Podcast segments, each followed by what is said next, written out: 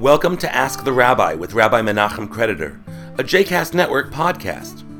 Join Rabbi Creditor each month as he is asked questions about Judaism, Jewish ritual, and Jewish thought by members of his community at Congregation Netivot Shalom in Berkeley, California, and tries to provide understanding and deeper meaning in Jewish life and learning.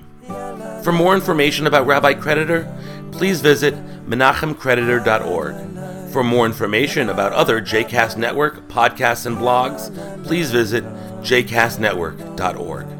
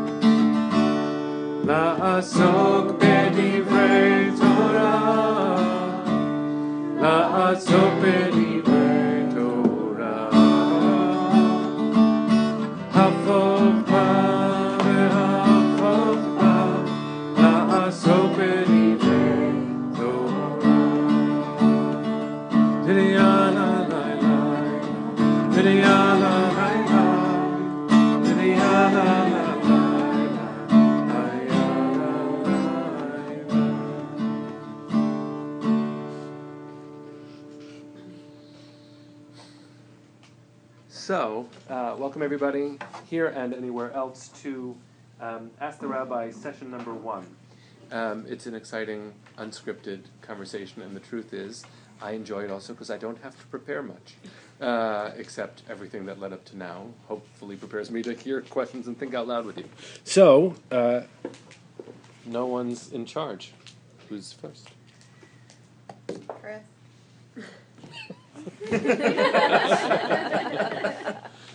That's ridiculous.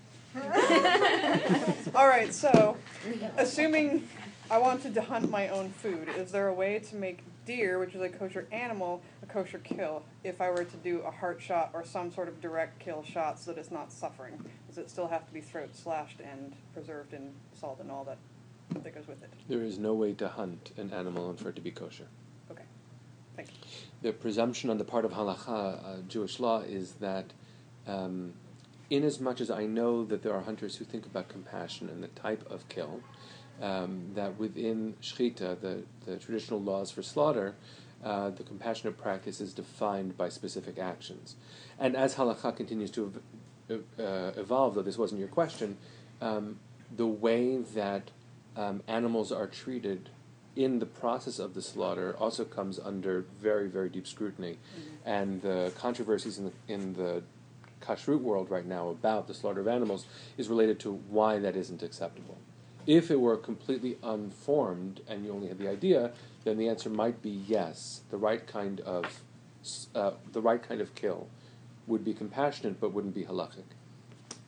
How about Asaph, who was hunting after the laws came about and was feeding his family hunt? So your question is a good one. Esav was hunting, but not after the laws came about.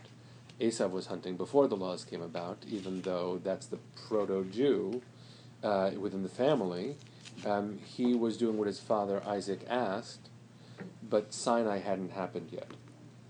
So since Sinai happened later, and even then the rules of slaughter were not spelled out with the specificity that's happened over time, it's it's an anachronism that halakha doesn't shy away from, but isn't applicable in this case. Thank you. You're welcome. So I want to follow up on that because then, if you are Jewish and following kashrut, then how would you have? A, how would you hunt an animal in the wild? How would you live off the land? I mean, if you Not were. all Jews always lived in Brooklyn. We well said. That- Well said. I'm just saying. Like, If you, if you, well, I can answer the question for now, Yeah. right? How does a meat eating, kosher keeping Jew act? hmm And the answer is they buy kosher certified meat. Right. Um, during the time that that wasn't possible, um, one of the requirements for for kosher animals is that they're domestic, they're domesticated animals, uh, and so as opposed to animals of prey or animals that are hunted, um, animals that are going to be slaughtered for the purpose of kosher eating hmm are kept until they're killed. And Okay. so you would find a way to keep the animals. We don't hunt cows, Right. right? So um, the kind of animals that we would eat, we would farm. Well, what about Jewish people who like to hunt? There's got to be some. So, there's a lot not of anymore. there's a tremendous amount of controversy in terms of in terms of hunting, whether or not hunting is acceptable in Jewish law. I grew up in Minnesota, and so I'm just like thinking about. I mean, I know that there's like five. I'm bummed about this too, Yeah. let me tell Minnesota, you. And they live in St. Louis Park, but So yeah, so I'll say this: as as Jewish law is not monolithic, Yeah. right? It's important for, for me to acknowledge, although I think we all know it, that different rabbis in different times and places have different answers. Um, uh, a very powerful piece was written, actually, ed- I edited it into a, a book that I put out called Rabbis Against Gun Violence. And it was a question asked by a, a friend of mine who's a scholar in residence just this last Shabbat, Rabbi Aaron Alexander. And in this piece, he finds uh, tshuva, a legal response, um, forget how long ago it was, but recent-ish, um, where the question is asked, can a Jew hunt? Mhm. For sport, Mhm. right? Because hunting for meat, well, you can't. You can't eat that meat, it's not kosher. Hunting for sport, is that halakhically permissible? And uh, this tshuva that Aaron analyzes and, and brings forward in the context of a gun violence ep- epidemic in our country um, answers that sh- a strict reading of the law would say yes, as long as you're not causing an animal to suffer. Halachically, strictly, it could be okay. But there is no reason for it if it is for sport. There's no justifiable reason from within halakha to allow it. And so, inasmuch as there can be legitimate argues, arguments for, um, for marksmanship and for hunting uh, within the realm of ethics, th- it's possible. The question is, is it necessary? And frankly, from my perspective, and I, I line up with Aaron on most things actually, um, it's not to say that I grew up in a culture that hunted, so I can't speak from within it. What I can say is that the culture that we as a country seem to be um, perpetuating is one where guns uh, are important and deserve protection more than people. So, in as much as hunting is not about people being shot, guns themselves should be treated with such great care. So the question is, halachically, when therefore would uh, the use of a gun or an arrow or things like that be acceptable? And the answer is when necessary, at least from my perspective. Got it. So. So if someone asked me, and I'm, I haven't been asked directly, because if I give a direct answer, that actually becomes halachically binding on the person who asked me for an answer. Um, may I hunt? If someone asked me that directly, I would say no. Hunt for sport. What if you were hunting to feed non-Jews? What if you were hunting to feed non-Jews? That's a good. That wouldn't take me alive. That's It's a good question. I. I think because What if we're, they were very hungry non-Jews?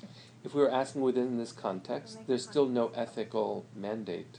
There's no necessity to reanalyze the question because in our world where consumption is varied, we have access to food, we have access to anything, really.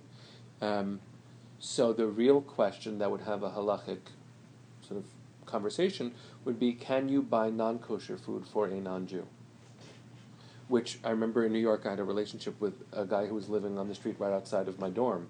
His name was Kevin, and uh, he loved, loved cheeseburgers. Um, and he was studying for his GED. Said, I, I really wanted to do whatever I could. So he wanted a cheeseburger. And I actually stopped, and I didn't say it out loud to him, but I was thinking to myself, Am I allowed to do this? I can get him food, but A, even if it were just a burger, it's not kosher. But a cheeseburger, I just feel really wigged, wigged out about.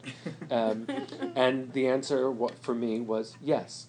Even though a non Jew is not allowed, uh, a, a Jew is not allowed to benefit from non kosher food, I, I felt that it wasn't about my benefit that this was. So I made myself, in that moment, uh, a decision. Um, but hunting would be the same thing. It's not about who's the meat for, it's about is the action ethical, is the action halachically permissible. So this is going even further into a gray area. What about falconry? Define the question so that I can understand better. So in the case of hunting using a bird, like training a bird of prey to hunt other animals, um, for uh, not for the purpose of eating those animals. So, to be honest, um, I can't speak from within the tradition where that was mainstream, but I can say that um, there are better uses of our time. and so, inasmuch as much as I am sure that there's an artistry to it, I am sure that there are tr- tremendously skilled people who give thought to the ethical dimension of what they're doing that could be true of so many different things that I think can be used for violence. Given the fact that a falcon isn't trained to be merciful to its prey, um, I find it to be a, a, perpetuation of a lack of mercy. And there are Jewish rules about tsar lechaim, causing pain to a living anything, a living creature. Um, and I really think this is both a halachic and sort of just a, a moral statement for me, um, that it's just not a good use of human energy. Um, there are so many points of need in the world and ways of having joy that don't cause pain. That, uh, you know, I think of the question of, of dog fights, you know, just thinking about recent things in, in the news. Why is that cruel and falconry not? You know, so I, I think that those questions might have answers actually, but the difference doesn't mean that they don't fall in the same family of problem. Well, if I could quick respond to that, um, I think that with dog fights, it's that you're putting two animals that probably wouldn't be fighting under other circumstances, and you're making them fight. Whereas in the case of uh, falconry, I mean that that animal is going to be hunting one way or another. So, what is the human involvement in falconry that makes it defensible? Um, I mean, I don't know if it's necessarily defensible, but I, I definitely think it's not nearly as cruel as a dogfight. Totally acceptable, right? So it's not as cruel. That doesn't make it not cruel. Well, I don't.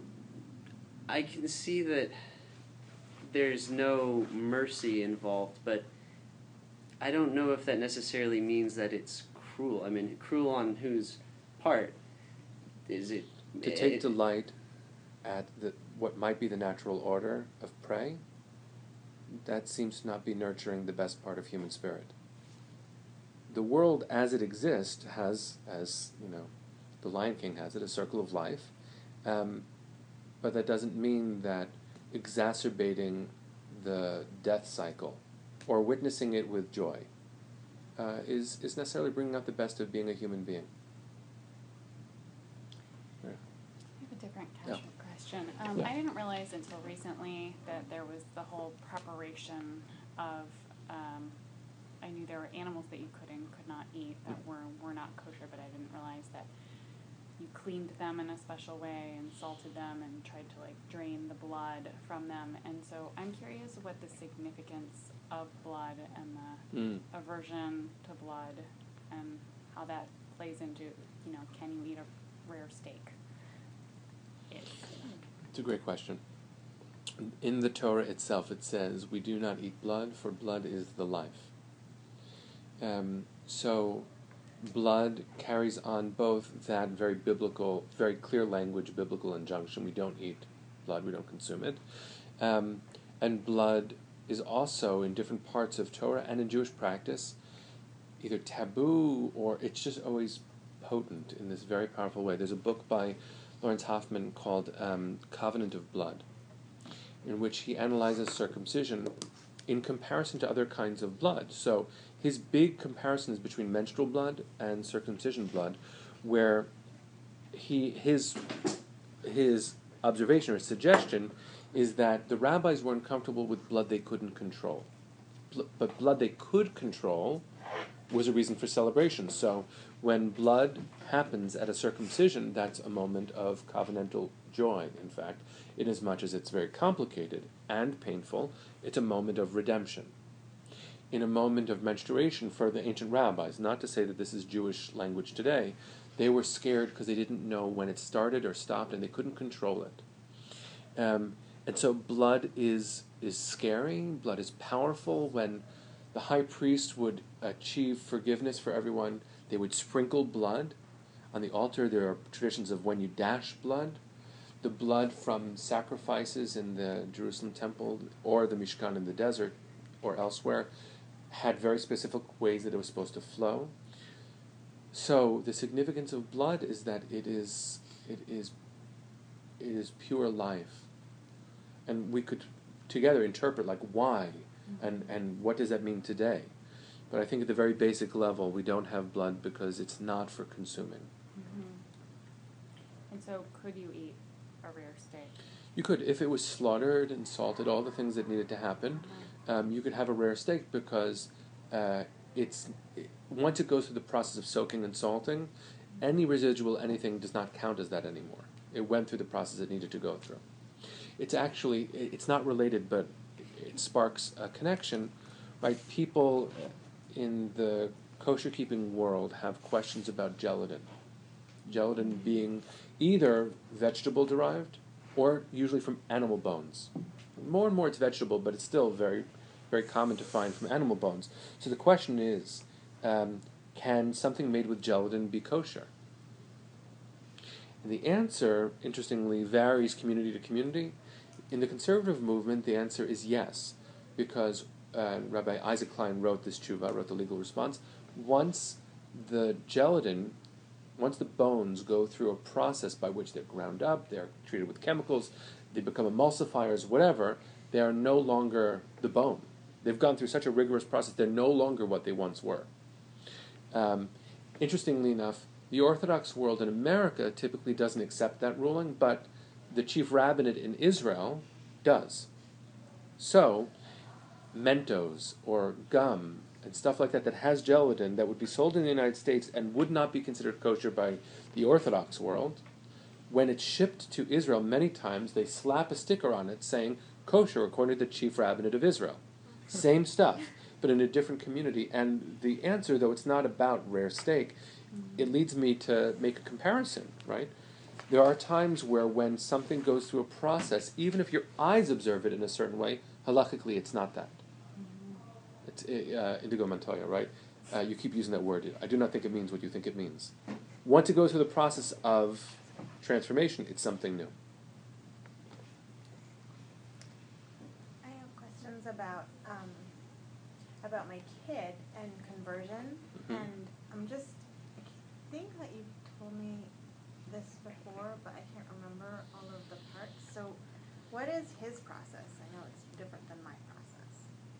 It is different than your process, uh, and his process. Before I answer, like in a clinical way, like his his process is having you as his mother, Mm-hmm. right? I mean, so um, for a woman to uh, ritually convert after a period of learning, there is mikvah and there is a beit din. The mikvah is uh, in the other order. Beit din first, meeting with a group of three rabbis who are part of affirming part of an affirming process. Um, it's not about what year was the Shulchan Aruch written. Um, that's good to know. Um, it's it's about what is your identity, what is different now, what's this process been, what are your commitments, and, and where where is this in you? How do you relate to the larger we of the Jewish people? Um, and then the immersion in the mikveh, witnessed either uh, by a witness in there or orally through a door, and then sacred paperwork. That's the whole thing. Um, conversion for a man or for a boy uh, includes also if they haven't been medically circumcised, circumcision. If they have been medically circumcised, it's, there's something called hatafat dam brit, which is the symbolic drawing of a drop of blood. Um, How do you spell that? in transliterated, H A T A F A T, hatafat Dam D A M, which means blood, brit, B R I T, which means covenant. Um, and uh, What does mean? I'm sorry. uh, drawing of. Drawing. Um, and uh, Hatafat dam brit takes place either a urologist or a, or a mohel, or sometimes there's a urologist who's trained as a mohel, and there are blessings to say in that moment. And I've, I've actually been present more times than I ever thought I was going to be uh, in that. Very, very powerful, and doesn't always, it's not always a decision that a family makes. Um, after that, and for a child, obviously, it's not about like how much do you know and can you state your existential state. Um, when a child is not yet of the age of majority, it's the parent's responsibility. So the Beit Din would probably be the two of you combined, were that appropriate in that moment. And then each one of you would take a turn in mikveh. Um, it, it can be Wait, that's instead of or in in addition to the circumcision? To initials? if, if there's a medical circumcision already, hatafat dam brit is all that's necessary. What if there's a bris? If there was already a bris, Yeah. ah, well, that's a different question. I didn't know that. Yes. If We're there was, all good there. that part is good. Done. That's lovely. It's even simpler. It's not Um, lovely, but it's fun now. Well, look, you know, I, I, I've spoken about this a, many, many times. Um, I actually did my son's bris myself, Yeah. uh, and so lovely is always the wrong word, but intense and and holy uh, in ways that take a lot of unpacking. Uh, and for me, uh, I, I gave a Yom Kippur sermon that year about the experience, which is not to say, number one, that I hope anyone speaks to my son about the fact that I've spoken about it. um, and I, you know, as a, as a rabbi's kid myself, I'm very conscious of the fact that sharing that is can be very intense. Um, but I I also, heard that one. yeah, um, and and also, you know, the idea that pain is part of covenant is really, really intense. It's really hard. Anyone who says yes, we do it and it's not painful, that that's a lie. And yes, we do it and it's not a big deal, that's a lie. We do it and it's a big deal. Um, so, given the fact that the Brit was already done, um, then there is no need for another Brit, nor is there a need for a hatafat Brit. That's all done. It's mikvah.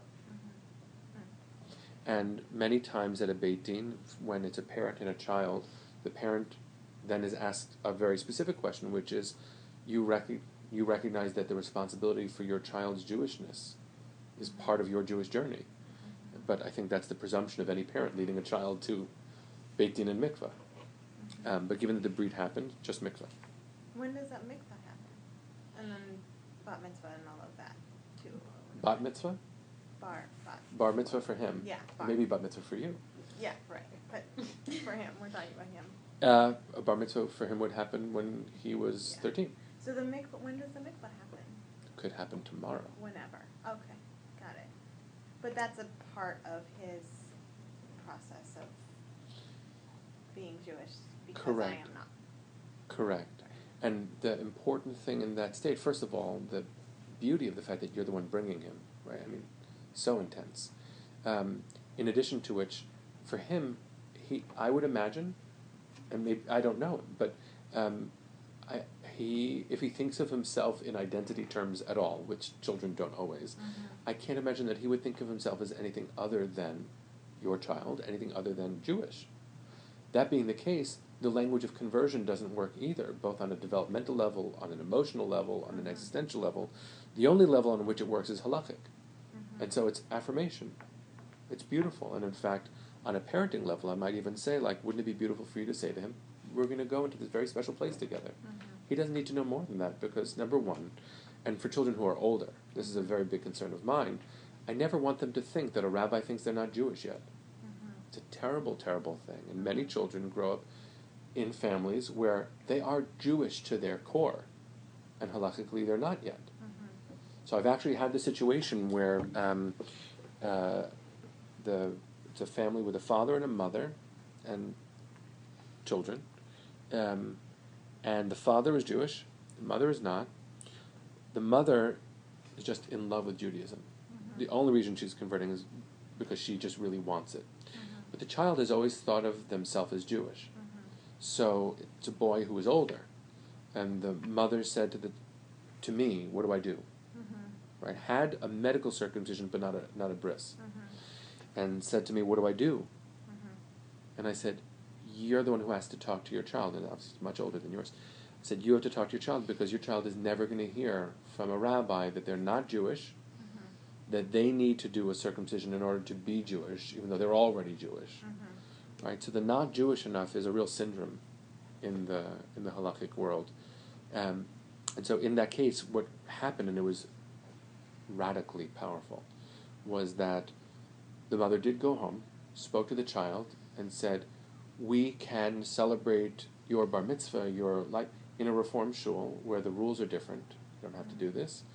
Um, but if you want to do it in a conservative shul, this is what you have to do. And he went within five minutes from saying hell no, mm-hmm. right, to thinking about it with her, mm-hmm. really talking about it together, and saying, I want to be a part of the Jewish people in this way.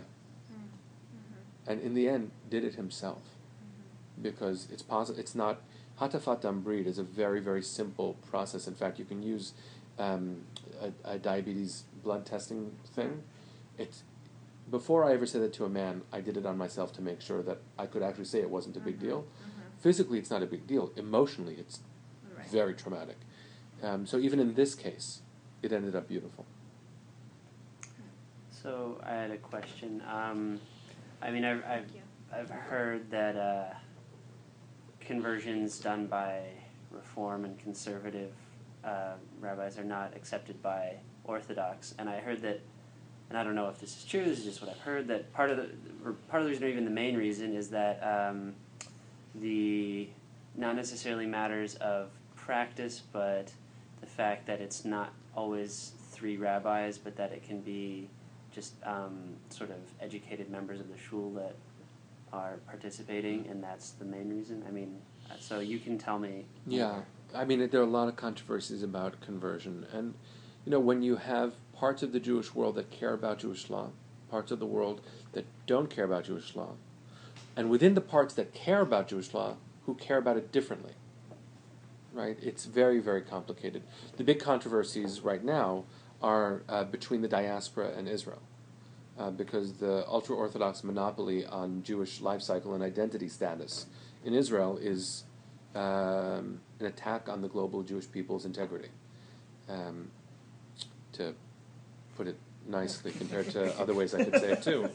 Um, within the denominational world, and that really, it's a small, shrinking, shrinking world, like who cares about denominational labels? But within that world, there are largely two camps that seem to be coalescing Orthodox and not Orthodox.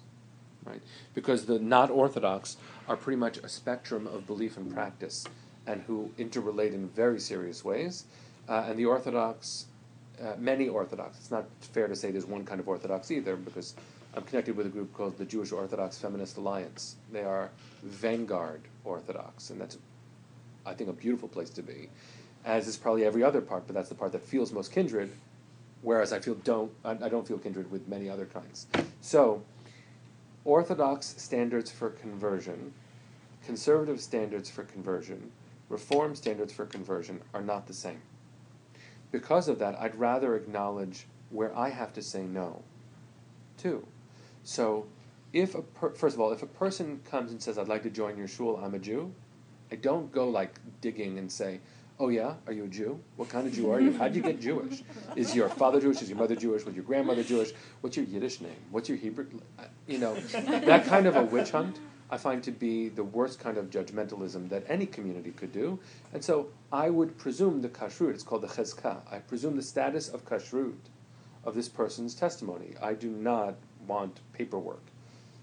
There's actually this fascinating case. Someone came to me years ago and said, um, I'm a Jew, and my daughter is Jewish. She converted, I adopted her, and here's all the paperwork. That was like our first conversation. I said, I don't want the paperwork. You're her mother. You just told me that she's Jewish. I don't need more than your testimony. But there's this uh, culture of mistrust that leads to paperwork and its necessity. All that being said, if someone comes to me and says, I converted to Judaism uh, in, let's say, I'm just, I don't want to use a label because I don't want to attack a label, but I converted to Judaism in a not halachic way, right? Not Jewish legal way. I have to say, well, what do you mean? So the person says, I went into a swimming pool instead of a mikveh. I'll use that case. Now, that's not acceptable in my in my shita, in my approach to Jewish law. But there is a tshuva on the books that I know about that says, in case of necessity, you can use a swimming pool. Now, I happen to not like that tshuva. I would never employ that tshuva. But for the purpose of affirming this person's Jewish identity, if there was a way I could validate what they went through, I would never make them do another thing. I would be very upfront about that. I would say, that's not the kind of conversion process that I lead. But I know how hard you work to get here. And you just told me something that is potentially incriminating, and I want to validate the Jew that you are telling me that. If someone said, I converted, but I didn't go to mikveh at all, that person has to convert. So if they happen to work with a Reconstructionist rabbi, a Reform rabbi, a Renewal rabbi, an Independent rabbi, and they did that, I would have to say, you need to convert again. I know that your soul is a Jewish soul, but that's not a halachic conversion. So too, if someone uh, would convert and require circumcision and not have it, or hatafat brit and not have it. Um, the places where it doesn't make a difference at all is if the person converted with those ritual requirements fulfilled and they did it with any other kind of rabbi, or, as you said, informed lay people, Jewy Jews. Uh, the kashrut of a Jew is based on their rabbinic ordination. The whole purpose of a Beit Din is testimony to be a gateway into the Jewish people, not to be gatekeepers out. So, whereas I know that there are onerous processes that some people are put through where they feel over and over that they are pushed away, I find that that's the worst of Judaism. It's a very marginal standpoint that becomes a prevalent practice. So, let me be very sort of blunt about me. I'm a conservative rabbi. The first word when I describe myself as a Jew is Jew. Right? So it's not conservative first, it's Jew. But as a conservative rabbi, I include women on my Beit Din as witnesses.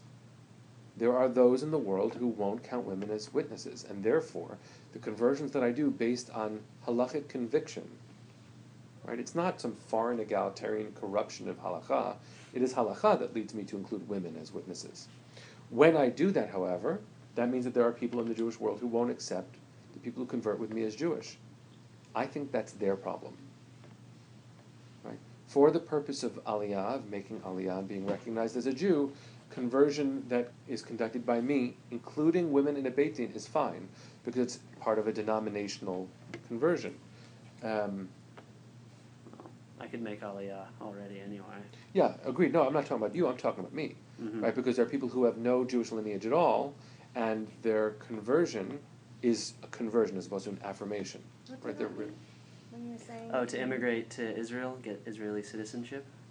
That's an aliyah. yeah, to make aliyah. Aliyah Oh, literally okay. means ascent, Okay. and that's the colloquial term for moving to Israel. Mm.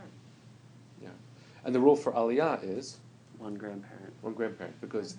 actually the person who defined who is a Jew for the modern state of Israel is Hitler.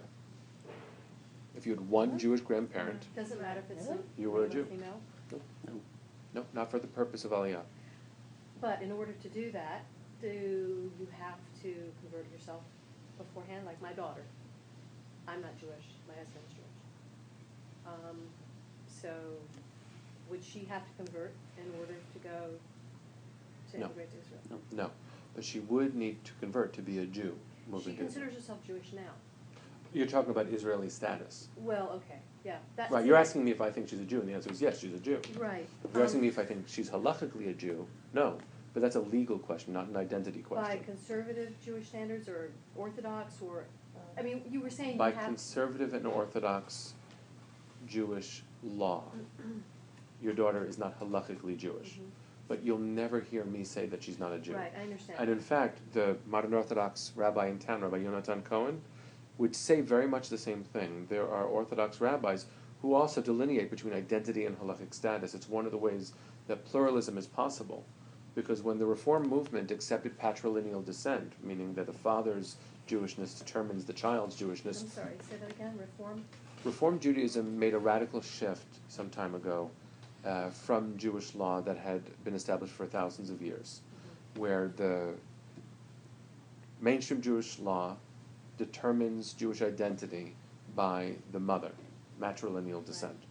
The Reform movement, uh, over a decade ago, adopted a policy that said patrilineal descent, the father being Jewish, it can be determinative for a child's Jewishness based on the Jewishness of the family, like the Jewish consciousness, in a certain sense, of the family.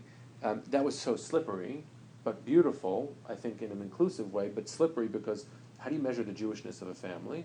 And so the assumption in most Reform communities is if you have a Jewish parent, you're a Jew.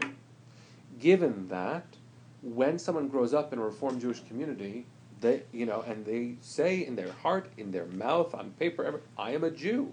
I had a bat mitzvah. I had a bar mitzvah. I'm a Jew, right? But halachically, for conservative and Orthodox law, they're not, and so it creates real dissension. It's very, very difficult sometimes. But to be honest, it's always surmountable. It's not actually hard to deal with if we recognize that identity is different than halacha. If you can be a Jew in all ways but legal, then the Jews who care about law are the ones who need to solve the problem. And so, person by person, if a relationship is possible, we ask the question is this important to you? And only if this is important to you must you do anything. And technically, though, if her daughter wanted to become a citizen of Israel, she could not because she has not converted under Orthodox halakhic law. Is No. wh- How does that work? Yes, there's a problem. Becoming a citizen is different than the law of return. I'm, I actually am not well versed in terms of the bureaucracy. I have colleagues I turn to, Uh-huh. and there are those of us who've gone through it. But what's important is, and I'm not telling you what to do or your daughter at all, if your daughter um, were to affirm her Jewish identity in a halachic sense, right, then there would be no issue of aliyah, that, which there wasn't anyway, nor of citizenship. Then why would she want to? What would be the point? I don't know. Why would anyone want to? I, I'm not, I just, I'm not clear then. Why would one want to? To do what? to, to affirm a Jewish identity, even when a f the father is Jewish, why go through any conversion or affirmation? Why would that be? My father-in-law did too. And I mean, I think say for why me, he said he did. I became a part of Netivot Shalom and halacha became important to me.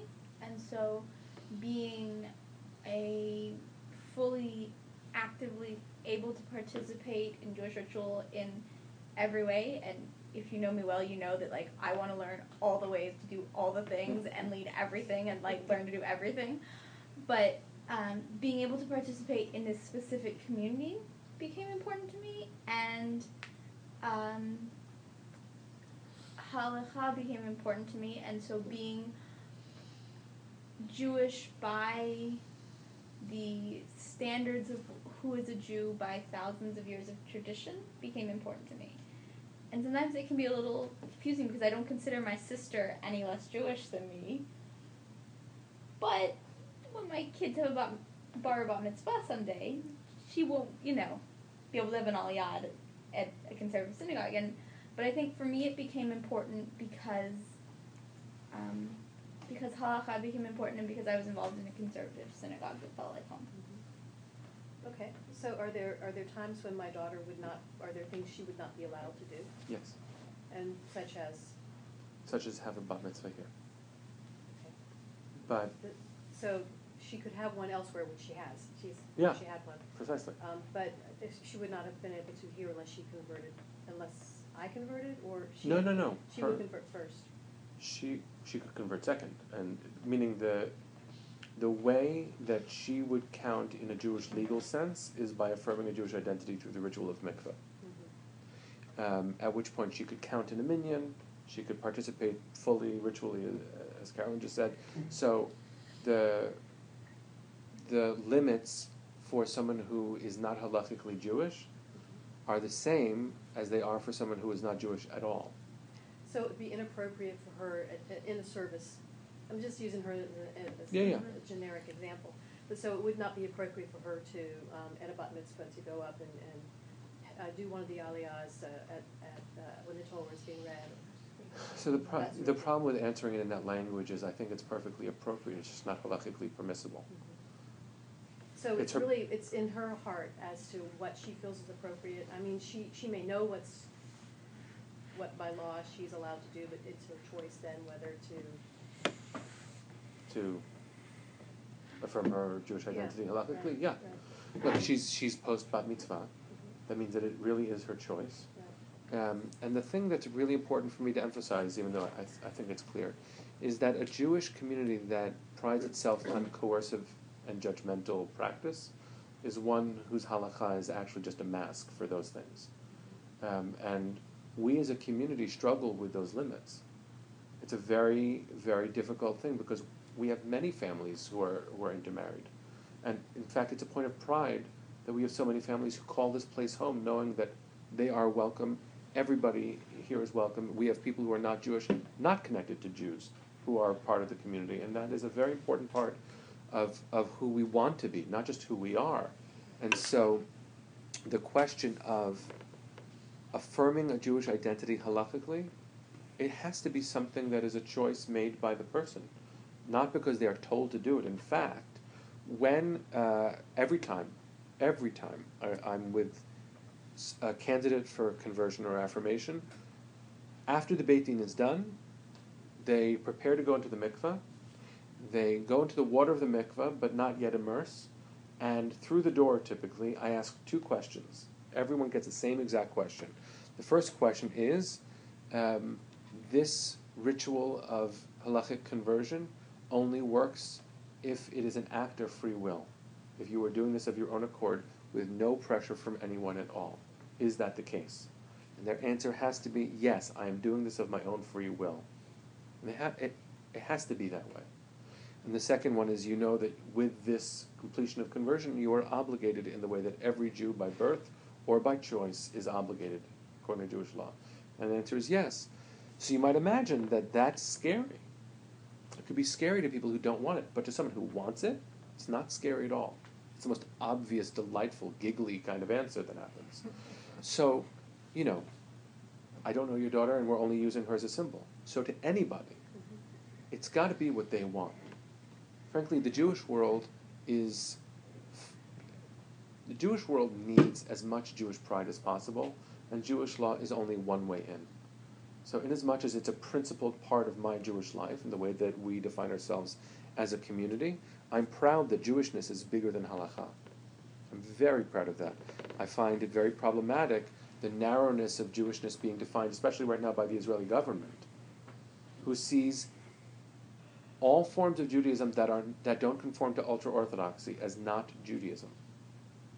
It's deeply, deeply problematic. So I feel pain every time I have to say no, not because I feel like I'm not giving the halachic answer. I feel pain because I don't think it's the only Jewish answer. And I'm required to give this specific kind of answer. I have to go back to my question again because I have to clarify I it's okay for me to go into the mikvah with my kid. Hmm? Okay, Yeah. clarify. Okay, even if I haven't done my own conversion yet. Yes. And that's, I think, the most compelling possible way to do your own as well. Mm-hmm. Like to Right. do it together. Yeah, if you if, if this you know, I, you know, it's going to sound like I'm reading off of a Hallmark card, but you know, you're. This is like the sacred moment that you're leading your child to. Right. The only reason you would give your child this incredible gift is if it mattered that much to you too. You don't want this in some external way. You're right. This is this is the two of this is your family. So, you know, as pastor, I would say like, go for it. Like it's so Right. beautiful. Yeah. If it's right for your child, it's right for you. Yeah. And then I have question, but I also want to leave room for other people so I can hold it. All right, so hold on. We'll see who else has stuff that we haven't uh, broached yet. I would be curious, since we're sort of on the topic, um, about what one needs to learn before going in front of the beit din. Great. That is a matter of really serious historical variability. What must someone learn before going before a beit din? Let me answer in the way that I really feel it, and then backtrack a little bit.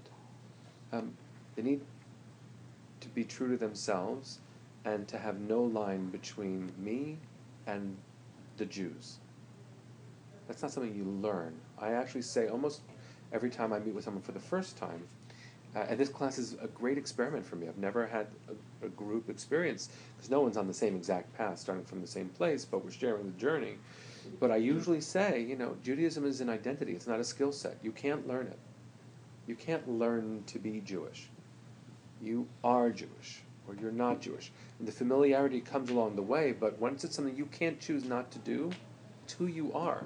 So at a Beit Din, can I quiz someone and say, you know, um, prove to me that you're a Jew? Well, first of all, yucky question. Second of all, no, I can't prove it to you. That's like asking me to prove to you that I love my life partner. I cannot prove this to you.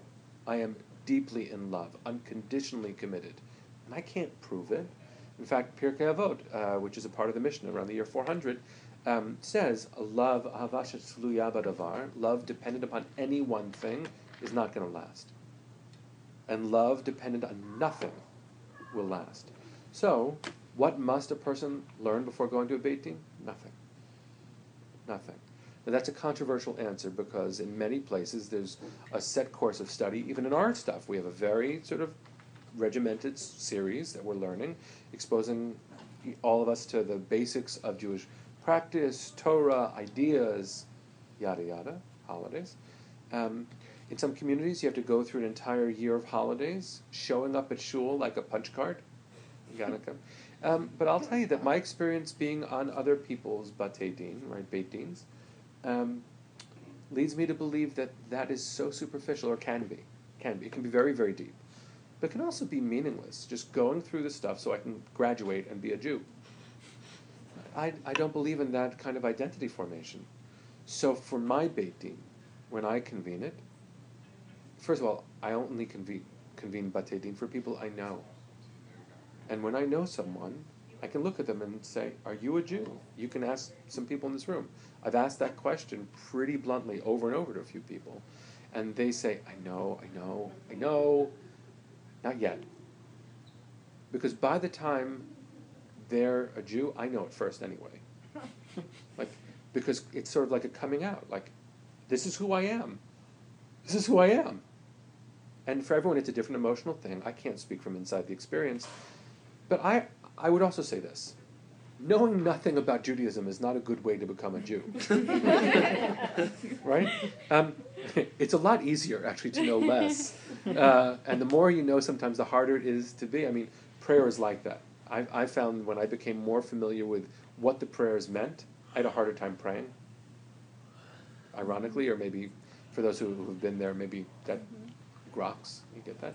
Um, so I think having a grounding in Shabbat and holidays, having a grounding in what Torah means, familiar with what happens in synagogues, right? I'm defining Judaism as a synagogue centered, communally based life. So, getting the map of that, finding your way, um, not becoming fluent, I don't think that's necessary, but knowing your home in all those really tangible ways, that's what's most important. But the very simple answer is nothing. You don't hold it in Hebrew and, ex- and ask questions. no, but I would ask you, I would ask you, um, does Hebrew matter to you? Mhm. Because, you know, the global Jewish people speaks a language. Yeah. So Hebrew has to mean something, Yeah. even if you don't know what it means. Yeah. Yeah. That's the kind of question that I think really matters most because that demonstrates sort of your existential place in the world. Uh-huh. Used to be Yiddish would have been the definition of that, Yeah. right? So I, my grandmother still asks me, why don't you speak Jewish? I'm smiling because my husband and I, you know, it's like our second date, and he was like, "I'm I'm a therapist, so I was like, so, what are your red flags?" And he was like, he had just broken up with somebody who didn't really understand his Judaism. And he's like, "Well, I, I really need you to at least, you know, understand Judaism, or know, you know, participate a little bit. I said, oh, that's funny. I have Hebrew tapes in my car because I've been like, I had found these, these Hebrew tapes, and I like like, just drive around and listen to these Hebrew tapes. I was like, so let me let me just say this. You're weird. totally weird. But it was, great. it was like, oh, okay, I think gonna work. I'm glad to be part of the So story. Hebrew me- matters to me. yes. Indeed. Cool. question.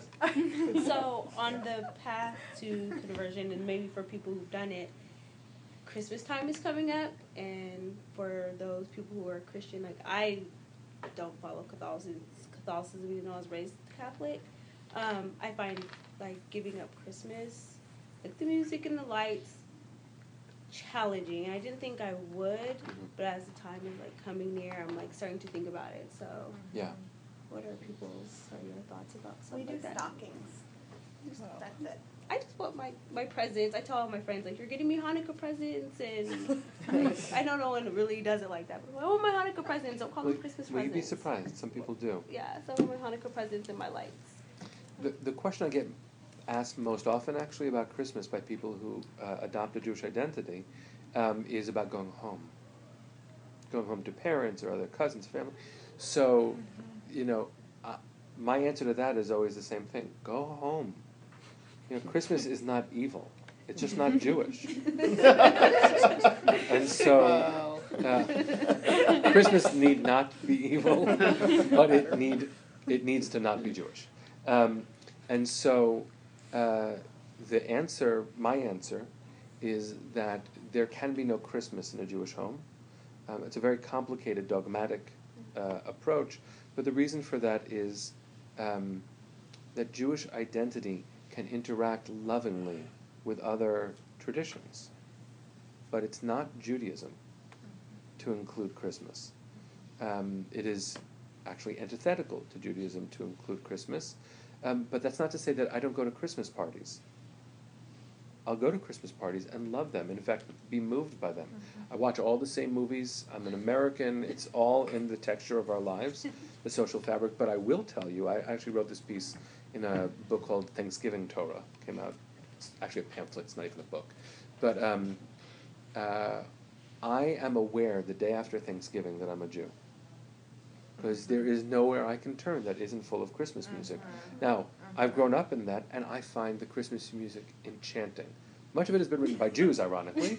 Um, but, uh, but what I want to say very clearly is that there is nothing wrong with Christmas, but there is nothing Jewish about Christmas, except that Jesus was Jewish.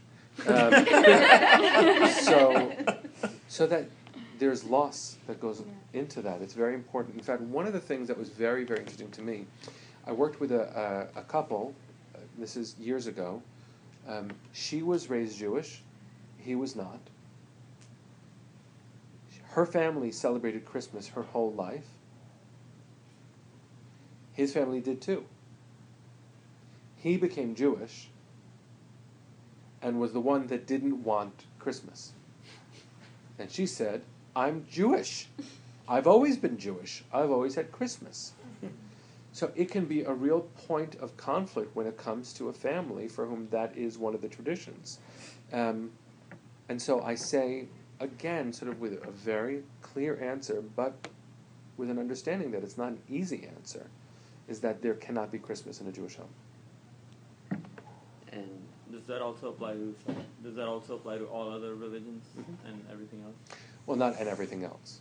I'm sure there are other things that are nice so, to have in for your home. example, in a mixed marriage, where I mean, that's and that's everyone's question with their identities.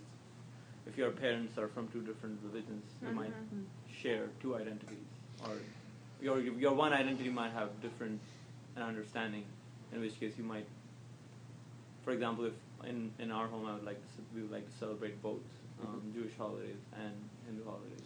So let me say this. I think it's really important to establish number one that my answers are, um, first of all, are only my answers, um, and in much the same way that halacha tries to achieve sort of an ideal state.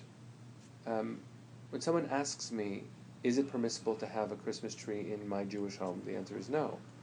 But many times in blended families, that question is not asked, and it's good that it's not asked, because I can't give a Jewish ruling for a non Jew who is just as much a partner in establishing this family's life.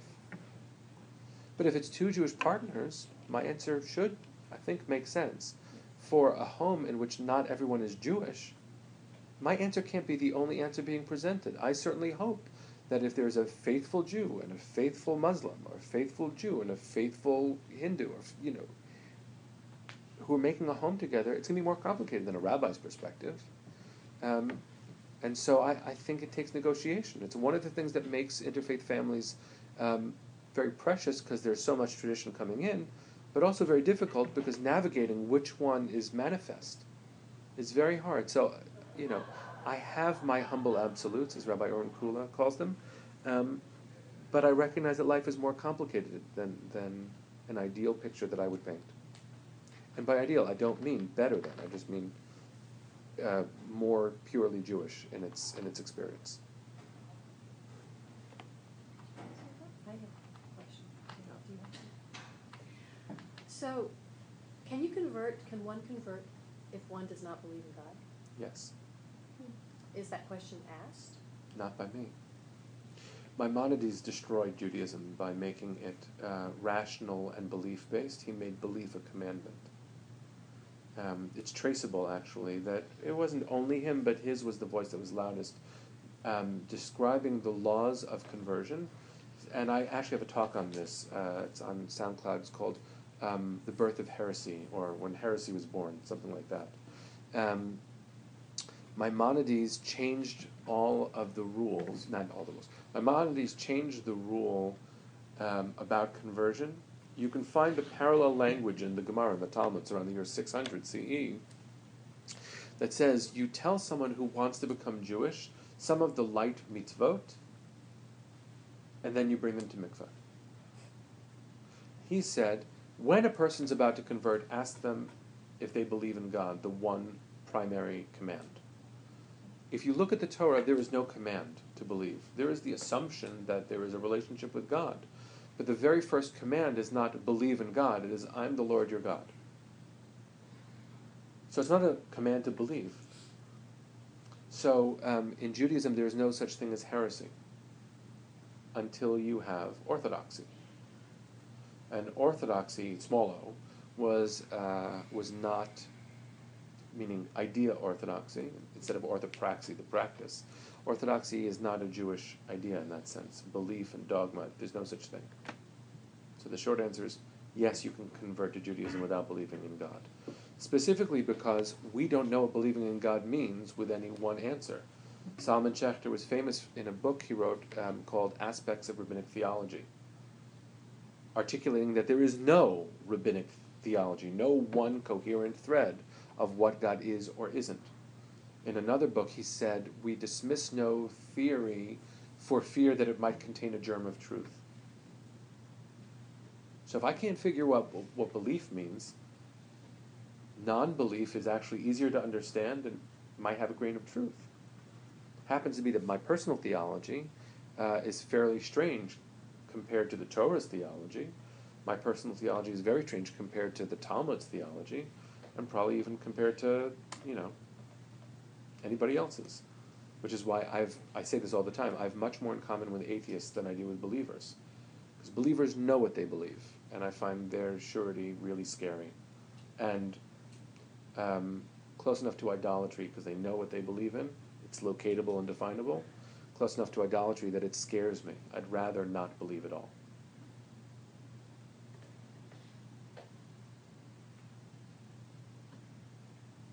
I still have that question. Which one?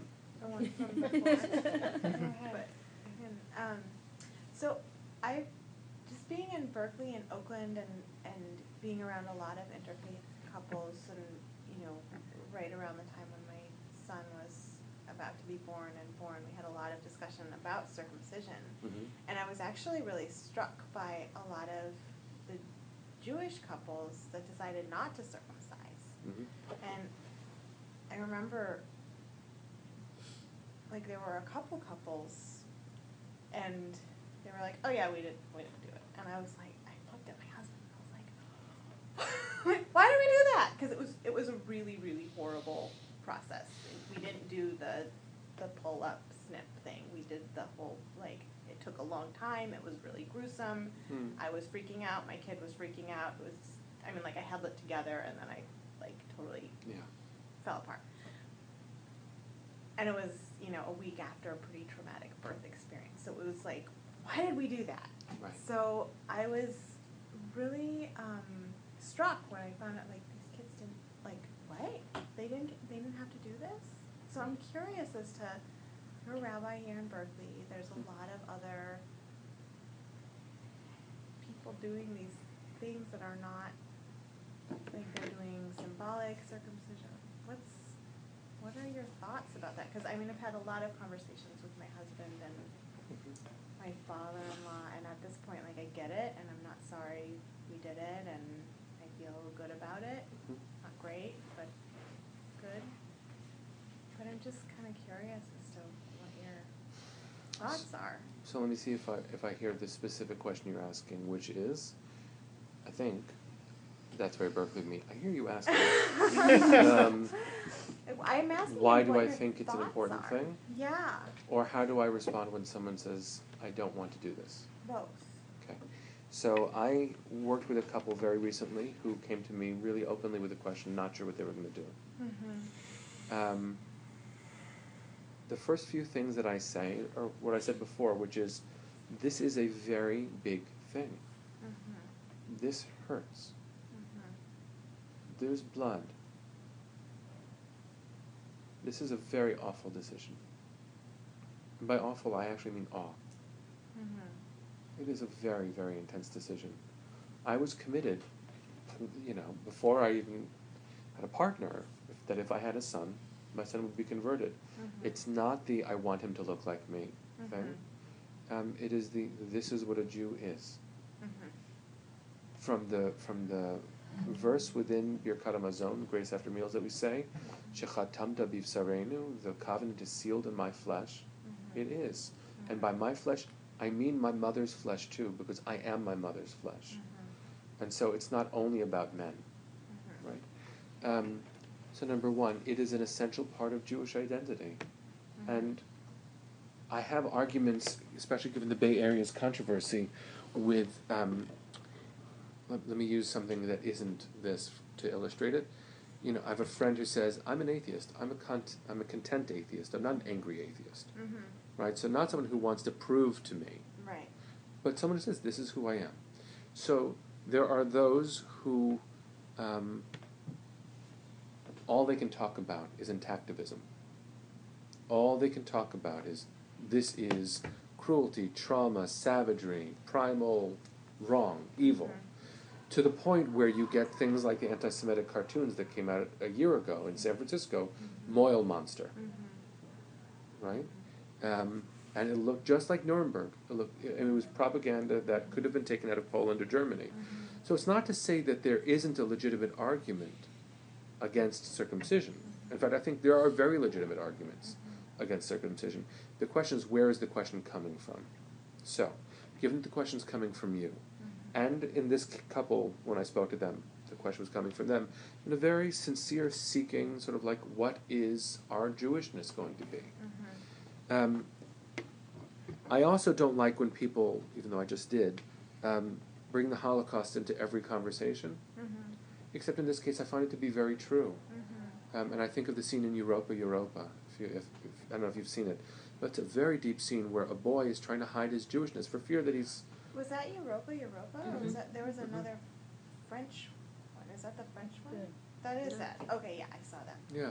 Yeah. So where a, a, a man is trying to, a young man is trying to hide his circumcision by reversing it, Oh no, it's a different. which was done uh, actually in Rome as well, because nudity was prevalent uh, in Rome, and so having a circumcision identified you publicly uh, m- many times as other. Mm-hmm. Right, that's the second. Um, and so, um, I also, just so I can put it out there, I never use the medical arguments for circumcision.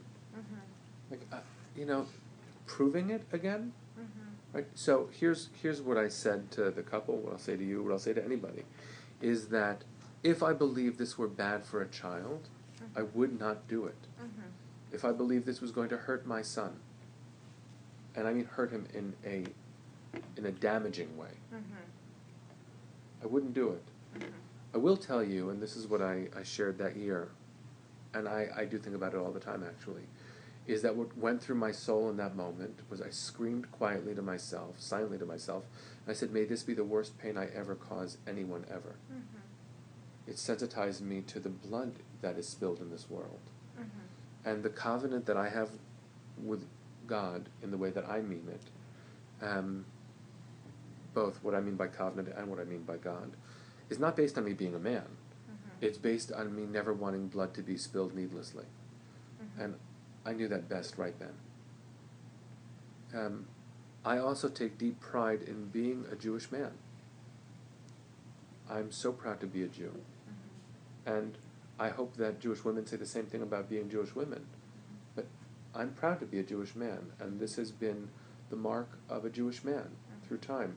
One of the biggest challenges that I've faced, and it's not a challenge that I face, but it's fascinating and very deep, is um, I've had the opportunity many times since moving here, and once when I was in Boston, um, for someone who is a transgender Jew, Mm-hmm. talking about the moment of entry, Mm-hmm. that they identify as a man. So, what is the ritual requirement in that moment? Mm-hmm. And if I were cruel, I would say nothing. Mm-hmm. Because identifying as a man requires something. Mm-hmm. Now, far be it from me to delineate precisely what the experience is because that's still being established today. We're still in the vanguard of halachic conclusion in that sense. But I, you know, I was taught by at least two people in profound ways who have really altered my sense of this that not only can it be right, it can be affirming. So, um, it is a complicated question. It's not a medical question. It's a Jewish identity question. Right. And in much the same way that I say to anybody, the, it, Jewishness is bigger than halacha, Jewishness is bigger than circumcision. Jewishness is bigger than any one of our component parts.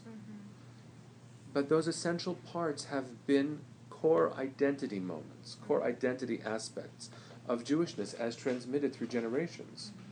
When it's been denied us, when we have been assaulted for circumcision, right, that's when we recognize they're telling us we can't be Jews.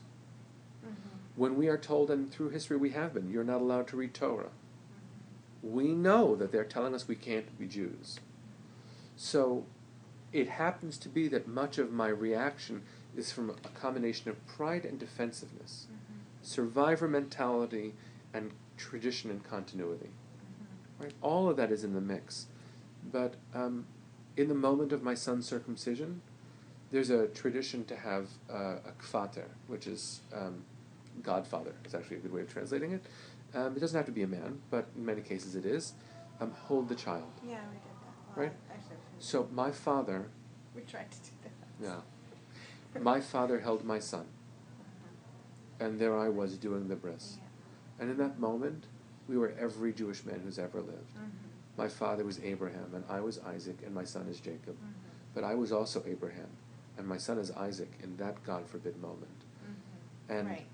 you know, I think that Jewish history coursing through any one of our bodies is a cause for celebration and holiness, even if it also evokes pain and tears. If it were damaging, it would not be worthy of those descriptions. There are people who, uh, who make the argument of too young to choose. To, that would be true if this were damaging. So the arguments against circumcision, um, I- don't think they hold water. I think they come from places of, of privilege and come from s- smug certainty of what is good and what is right. And he uses moral language to describe a moment that is established as safe. Mm-hmm. It is absolutely vulnerable and pain, but it's safe and holy. That's very helpful. I mean, at the time, I just, I had a lot of, we debated it a lot, which was helpful. I mean, I was always very clear that we were gonna do it, but I just needed to understand better. You know, I had to have that process for myself. Yeah. Um, but a lot of people had these, you know, Yeah. very, and a lot of Jewish men came to me with, you know, please don't do this. Yeah. Look, you know, in much the same way that that our most not just sensitive parts, and that's not meant to make a Mhm. joke of anything. Um, the things that we are most sensitive to Mhm. um, cause us to be also reactionaries within. Mhm. Um, and there are parts of Judaism that are worthy of re-examination. Mhm. The question is: Is the re-examination coming from a place of understanding, Mhm. or is it coming from a place of reacting and unable to see the possibility that I had a bad experience, or I'm dealing with my pain, and that's not everyone's experience. Mhm. It's a very, very hard line to draw. Um, So I had a Yeah. funny experience when I had when I had my son and daughter, because suddenly I felt like I had an obligation to do it for my father, and I guess Mm. my father, because he's the Jewish one, I guess I felt that it was it went beyond my father, obviously, um, to uphold the Jewish um, lineage, so to Mhm. speak. That's how. But it felt so strong, and I know it was hormonal, but Mhm. um, I was, you know, my husband's not Jewish, and I You had really to. had to do it, yeah. And then um, I had a traumatic birth also, so I wasn't able to be as present because I was on another floor with hooked up and all that kind of stuff. Hmm. Um, and he was premature, and he was down on another floor, and I had my husband go, and I ended up um, letting my husband make the decision, Mm. but he he knew how important it was for me, and and my father was to him, so he went with that. But then the the obstetrician, who was Jewish, went to my husband and said, and I wasn't there. Are you sure you want to do that? Mm. Huh. And it blew me away because my, you know, we, it was such a hard decision, and we did have many friends that kept saying, "How could you do it?" And Right. it wasn't, it wasn't, you know, nothing penetrated because I had already made up my mind, but Mm-hmm. Right. I valued it so much. But what it was really difficult, I have to say. That's very complicated. Yeah. You know, it's interesting. In, in the book I mentioned by Lawrence Hoffman, The Covenant of Blood, he's a, a leading thinker in the Reform movement in the Jewish world at large, but he works at Hebrew, Union College, the Reform movement's rabbinical school. And um, he says how, in his analysis of blood, and circumcision in particular, um, he comes to the conclusion from a liberal theological place that maybe we should not do this anymore. He says maybe we shouldn't. And he's speaking to a group of very open minded Jewish leaders, emerging rabbis.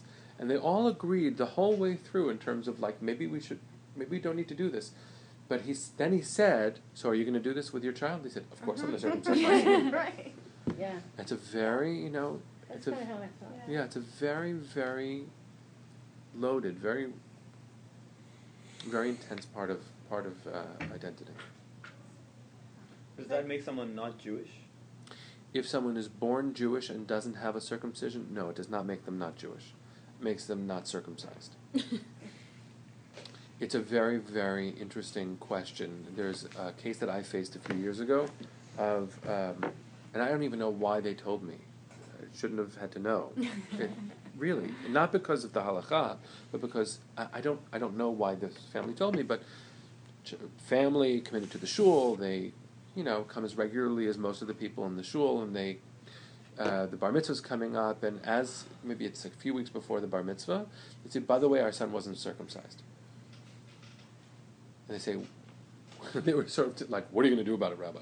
um, What do you think of that? apple? right, and I said, thank you for telling me. I'll get back to you. And I called a mentor of mine, and, and I said, uh, said, here's the deal. And the person said, he's Jewish. He's born of a Jewish mother. He's a Jew. Did they make the right decision? No. Is he Jewish? Yes. So he had his bar mitzvah. Would So- you say the same if you had been born of a Jewish father but not Jewish mother? No, because halakhically, the only way to become a Jew, if that's the if that's the birth, is through circumcision and uh, Yeah, through circumcision and uh, and mikvah. If he had had a medical circumcision, only the hatafat brit, the the more minor procedure. I mean, but as far as being Jewish, not not as Yes, as being- conservative Judaism defines a Jew as being born of a Jewish mother. So what we were saying earlier was not about conservative Jews, it was just about, I mean, about having a grandparent who was Jewish. That was for the law of return to Israel. Okay. All right. Yeah. Yeah, It's just very fascinating to me because my husband is incredibly rational. Like we will argue about all of these things and he will be like scientific, that just doesn't make sense, there's no proof, you have to blah blah blah blah blah. And this was one thing where I was being the scientist and he was like, No, it's not rational, we just have to. I was Right. like, Okay. Traditionally, in, in uh, when you look at the categories of mitzvot, the categories of command, there are ones that are called mishpat and ones that are called chok. Mishpat are the ones that are rational laws, the ones that we might have come to on our own. Thou shalt not murder, thou shalt not steal, right? So, okay, maybe we would have come to that on our own. Um, they have reasons we can identify, but then there's chok. There are rules that have no apparent rationale, like kashrut. Why keep kosher? Well, the only answer is because you should keep kosher, right? Mindful eating, that is a very powerful thing, but that need not be kashrut, right? So, um, the classic example of chok, of the mysterious law, the law whose rationale ca is not provided by the Torah, and only a few are willing to examine the reason for mitzvot, the ta'amei mitzvot, the rationale, uh, for the mysterious ones. The classic one is called shatnez, where you're not allowed, when making a garment, to combine the product of an animal with a product of plant. So, to combine uh, linen and cotton, is that both? Linen and. Linen and wool. I always mess that up. Linen and wool. It's a mysterious rule in the Torah. You're not supposed to do it. There's no rationale offered. It's pretty bizarre, and frankly, like we've got more important mitzvot to worry about. I think. And what are you supposed to do about haute couture? Uh, yeah, like suffer, all suffer. stuff. Yeah, I don't have any good answers for that. But the truth is, I'm not cultured, so what do I know? Um, but there are those who actually look at those mitzvot that are so mysterious, and they try to present rational explanations, such as when God created the world, uh, the order of the world was the delineating of different domains: animal, plant, celestial, sky, you know, all those things.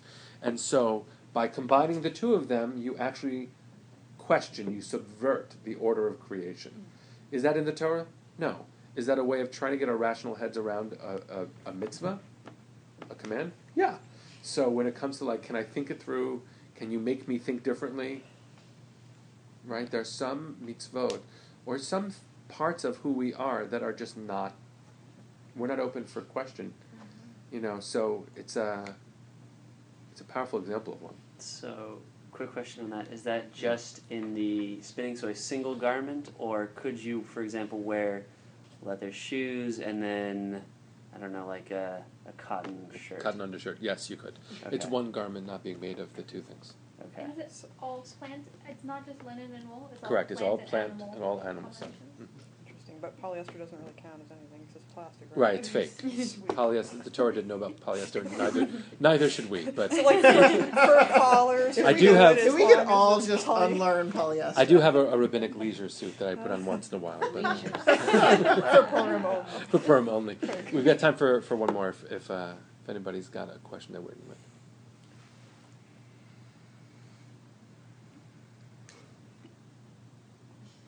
I'm trying to even think of how to ask this question, but by obeying certain mitzvah mitzvot and ignoring others, because there are some that it seems you know people are very passionate about and they're almost accepted as the community. This is something you have to do, and then there are others that it seems mm-hmm. the community has decided has reinterpreted or dismissed or you know the the wool and and linen you know you're saying maybe that's not as important you know are we making them all less important Touche.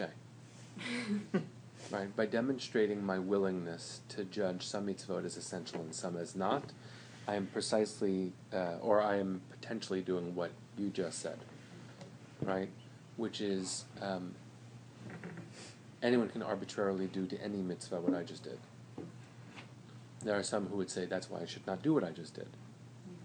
The reason why I believe that some mitzvot are more important than others is because they have a more um, pervasive impact on the way we conduct ourselves in the world. You know, I was just meeting with um, someone who does organizing for social justice uh, with the PICO network and is interested in having rabbis be more involved. And they asked me the question today why do you think synagogues um, aren't integrating well into this organizing model that they were talking about? I said, you know, because part of the way that this group organizes is by doing one on ones and small parlor meetings and saying, what are the things that matter to you? And when you, you approach Jews in a synagogue context about what matters to you, you might be saying, like, well, what do you think the synagogue wants you to say matters? And so the answers can be, you know, like, I'm worried about Israel, I'm worried about anti Semitism, I'm worried about this, I'm worried about that. But I said, what's then I responded, what I feel is missing in that Jewish response to a very good question is what the prophets worried about. Right? The prophets did not tell people to keep kosher and keep Shabbat, although that's in there a little bit. The prophets said, there are naked people, give them clothes. There are hungry people, give them food. Right? That is an essential uh, Jewish act in the world. And it might be my subjective experience, my very particular path in life. Um, but I do think that some things are more important than others. I do think that um, caring for each other is more important than driving on Shabbat. I do think that coming together as a community is more important than the rule about driving on Shabbat. It's a rule. It is a rule. If we want biblical basis for the rule, do not kindle a fire on Shabbat. It happens to be don't kindle a fire in your dwelling place you don't dwell in your car, hopefully, although, you know, I don't mean to be snarky, that is true for some. Um, you know, so your pistons start a fire, even electric cars, that the sparks. So I'm violating a biblical rule for the purpose of what I consider to be a more uh, important Jewish act. Um, and there are a lot of them. There are a lot of things. So when I speak like this, sometimes people say, "Well, you're standing on a slippery slope. You're just you just stepped onto the slope." And you know, the response is one that I quote from my teacher, Rabbi Jeremy Kalmanofsky in New York. I was part of a group lobbying for greater inclusion of the GLBT Jewish community within rabbinate, being cantors, Jewish leaders, youth directors, uh, whatevers, uh, families, let's say. Um, so I remember someone asking Jeremy that question, and Jeremy's response to the slippery slope accusation was somewhere between writing to synagogue on Shabbat and another biblical rule, which is someone who is a Kohen, a priest by lineage, marrying a divorcee, which according to the Torah is not allowed. So he said somewhere between driving to shul and a Kohen and a Grusha, a Kohen and a divorcee, we live on a slippery slope. That's where we live. So your, your challenge is absolutely well put my willingness to do what I did demonstrates that we live in the gray. And the questions of Christmas are precisely within that too, because the Torah doesn't know about Christmas, and yet I answer as if there's biblical authority behind my answer. Right? And I do think that that's my responsibility to answer for Jewish tradition, as humbling as that is for me. I think it's my responsibility. So I answer with authority, but I recognize that the context is fairly gray. So, you know, my hope is, and with this we'll close for now, that like Number one, your questions, my questions, all of our questions, that's what makes Judaism Judaism. There is no question that's taboo. Right? The answers are less fun than the questions. That's really been my experience as a Jewish learner. So my hope is that number one, this is fun, this is worthwhile. Number two is some of the answers that I've offered might be hard, but they aren't meant to be cold. Meant to be real points of engagement, and I hope that we'll be able to do that. Uh, and I'll look forward to the next time we do this. So thanks, everybody.